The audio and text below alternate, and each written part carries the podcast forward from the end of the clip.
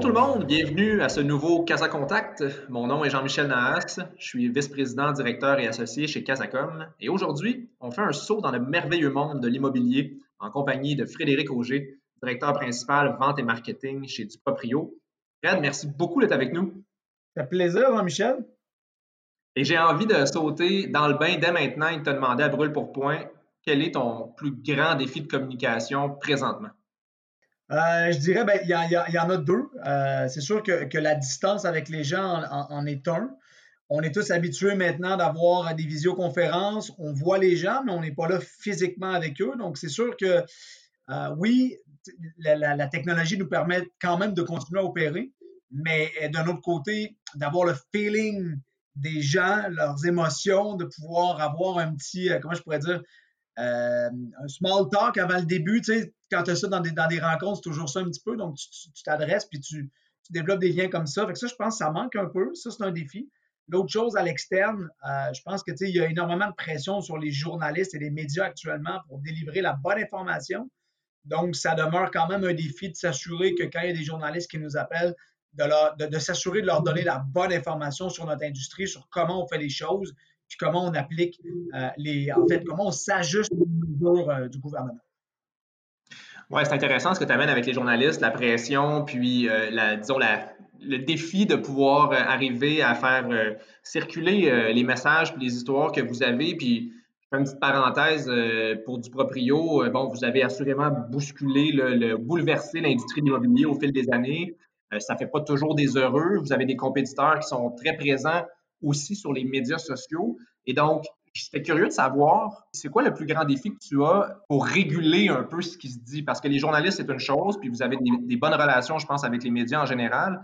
Mais euh, quand vient le temps de, disons, départager le vrai du faux sur les médias sociaux, puis de, faire en sorte que votre histoire circule à travers euh, tout le bruit, puis les possibles désinformations, comment euh, tu navigues à travers ça? Ben, en fait, il y, a différentes approches euh, qu'on peut faire. Euh, c'est sûr que nous, on a l'avantage d'avoir un marketplace qui est énorme avec le site du proprio.com. Euh, pratiquement tous les Québécois qui ont un projet d'achat ou de vente en, immobilier vont visiter notre site. L'avantage qu'on a, c'est que nous, on a un média ou un lien direct avec eux qui nous permet de communiquer des messages qui sont alignés avec ce que nous, on veut passer ou nos objectifs quand il y a des choses ou des. Tu sais, comme la, crise est un bon exemple. Euh, tu sais, rapidement, au début, il y a eu des mesures, puis elles n'étaient pas toujours comprises par les consommateurs ou bien comprises. Nous, on a utilisé notre média abondamment. Autant, euh, Jean-Michel, je ne sais pas si toi, tu es abonné à nos alertes courriels, mais tu connais le, principe des alertes courriels sur du proprio. Euh, les gens s'inscrivent pour recevoir des propriétés qui correspondent à leurs besoins. Et nous, on a utilisé ces listes de gens-là pour communiquer avec eux. On a utilisé notre site web pour communiquer avec eux. On a utilisé nos plateformes de réseaux sociaux comme les Facebook et les Twitter pour communiquer avec les gens. Je, pense que ça a été de cette façon-là qu'on a réussi rapidement à prendre le contrôle du message, puis de communiquer la bonne information, de positionner nos bénéfices, et de s'assurer que les gens nous comprenaient bien. Puis, vous avez la chance, euh, effectivement, de pouvoir compter sur, euh, sur plusieurs plateformes, sur des médiums que, que vous exploitez, puis qui ont euh, mm-hmm. une bonne traction il y a quand même, à travers ça, le défi a été, entre autres, de euh, communiquer beaucoup, beaucoup d'informations, beaucoup de mesures sanitaires, tout en continuant de faire la communication régulière à vos consommateurs. Comment tu es arrivé à trouver un peu l'équilibre entre, disons, les communications de type santé publique versus les communications promotionnelles, habituelles que vous deviez passer? Comment faire en sorte que tu fatiguais pas le monde inutilement, en d'autres mots? Bien, c'est une très bonne question. En fait, euh, c'est quoi, nous, Jean-Michel, la, beauté de la chose avec du proprio, c'est qu'on a eu quasiment plus de facilité à expliquer nos choses avec la pandémie que sans. Là, je, vais trouver ça drôle, mais, euh, en même temps, euh, ça devenait. Euh, le modèle qu'on a, ça, devenait facile d'expliquer que le modèle qu'on a, les règles. Je m'explique. Euh, nous autres, les choses sont bien définies sur le site et sur la façon de, mettre en marché nos, propriétés. Puis nous, ce qu'on fait, c'est qu'on empower le consommateur. Je n'ai pas de mot en français, là. Euh, peut-être que tu en as un pour moi, Jean-Michel, mais euh, donner le pouvoir au consommateur, si on veut, mm-hmm. de, faire, de réaliser sa transaction. Donc, c'est déjà un modèle où le consommateur est au centre des décisions, puis c'est lui qui décide comment faire les choses. Nous, on est là pour l'aiguiller. Fait on a juste ajusté nos communications et l'information qu'on lui transmettait.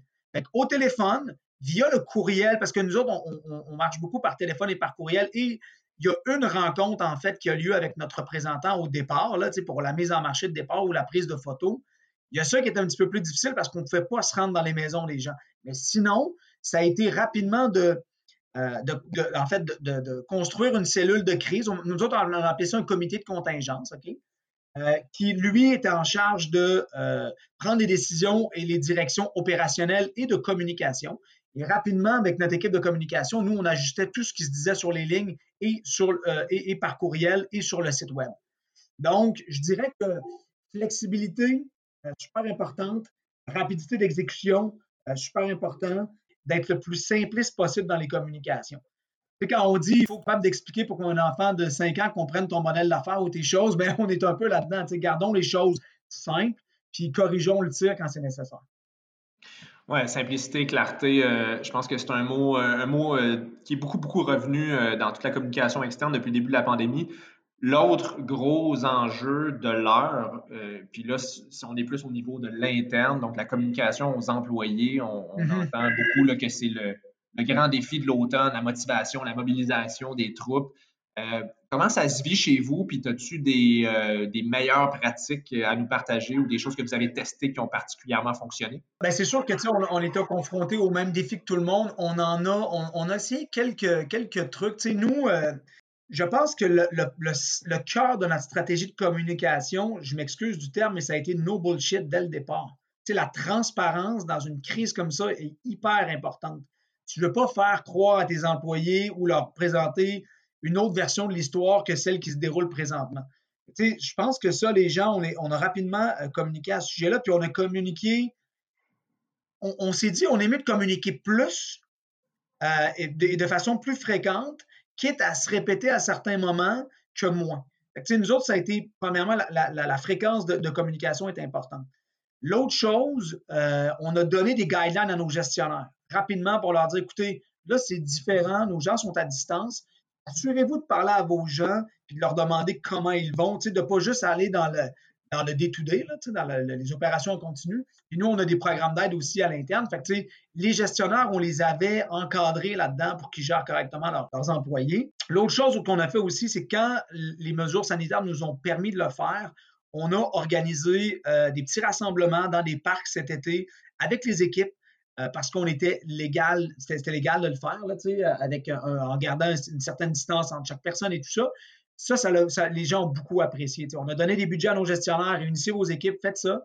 Puis le dernier point qu'on a fait, c'est qu'on a on s'est, simplement approprié les technologies pour mieux communiquer. Puis là, je vais vous donner des exemples. Il existe, euh, quand on fait des, des, euh, euh, fait, des petites rencontres de visioconférence, on faisait des 5 à 7 où est-ce qu'on envoyait, par exemple, une bière, une bière microbrasserie avec un sac de popcorn, puis là, on faisait un petit jeu avec eux autres. on, s'est adapté aussi, puis on a essayé d'utiliser la, technologie à bon escient. je pense que c'est ça les, choses qu'on a essayé d'appliquer. Et jusqu'à maintenant, honnêtement, nous, on a fait des sondages pour voir comment la communication a été perçue. Et euh, presque 100% des gens nous ont, nous ont remerciés pour la transparence dont on a fait preuve et sur la façon dont on a géré la crise au niveau des communications. Oui, beaucoup de bonnes pistes dans ce que, dans ce que tu évoques. Les rencontres dans les parcs en, particulier, euh, on en a fait nous aussi, puis je peux te dire que ça a été très, très apprécié. Très bien. Mais, hein. euh, terminant, Fred, ta plus grande leçon depuis le début de cette année euh, sans précédent? Wow! Ma plus grande leçon, j'en ai plusieurs. je, vais, je vais essayer de me. D'un point de vue de communicateur, je pense que les gens doivent être prêts pour des crises comme ça. Puis, on peut jamais être prêt pour une crise comme celle-là, mais un minimum de préparation. peu, peu importe le communicateur à qui vous allez parler, je pense qu'il va avoir un peu le même réflexe dans les conseils qu'il va donner aux gens. Moi, depuis plusieurs années, ça fait en fait presque 15 ans que je suis au com euh, ici, euh, chez du Proprio. Euh, j'ai toujours été très sensible au fait d'avoir une cellule de crise au cas où que, mais que, je pouvais adapter. Donc, dans ce cas-ci, tu sais, de, guider, que les communicateurs, en fait, prennent le leadership dans leur business pour guider les gens qui n'ont pas ces réflexes-là. Je pense que ça, c'est une des plus grandes leçons. Moi, c'est ce que j'ai fait de mon côté. Alors, de prendre ça en charge, d'avoir du leadership là-dedans, puis de, ne pas hésiter justement à peut-être surcommuniquer dans des crises comme ça plutôt que moins pour rassurer les gens. C'est à peu près les, grandes leçons que j'en retire euh, pour, pour, la crise actuelle. Ben, Frédéric Auger, directeur principal vente et marketing chez Duproprio, merci beaucoup pour ces instants de sagesse, mais aussi ces leçons et ces conseils. Je pense que ça a été très, très, très apprécié. Merci Jean-Michel, merci à tous les auditeurs. Je suis Marie-Josée Gagnon, présidente fondatrice de Casacom, et je vous remercie de nous avoir écoutés. Si vous avez aimé ce balado, merci de le partager. Et si vous cherchez d'autres réponses à vos questions, visitez notre site à casacom.ca ou encore prenez part à nos Cas Bon courage et à très bientôt.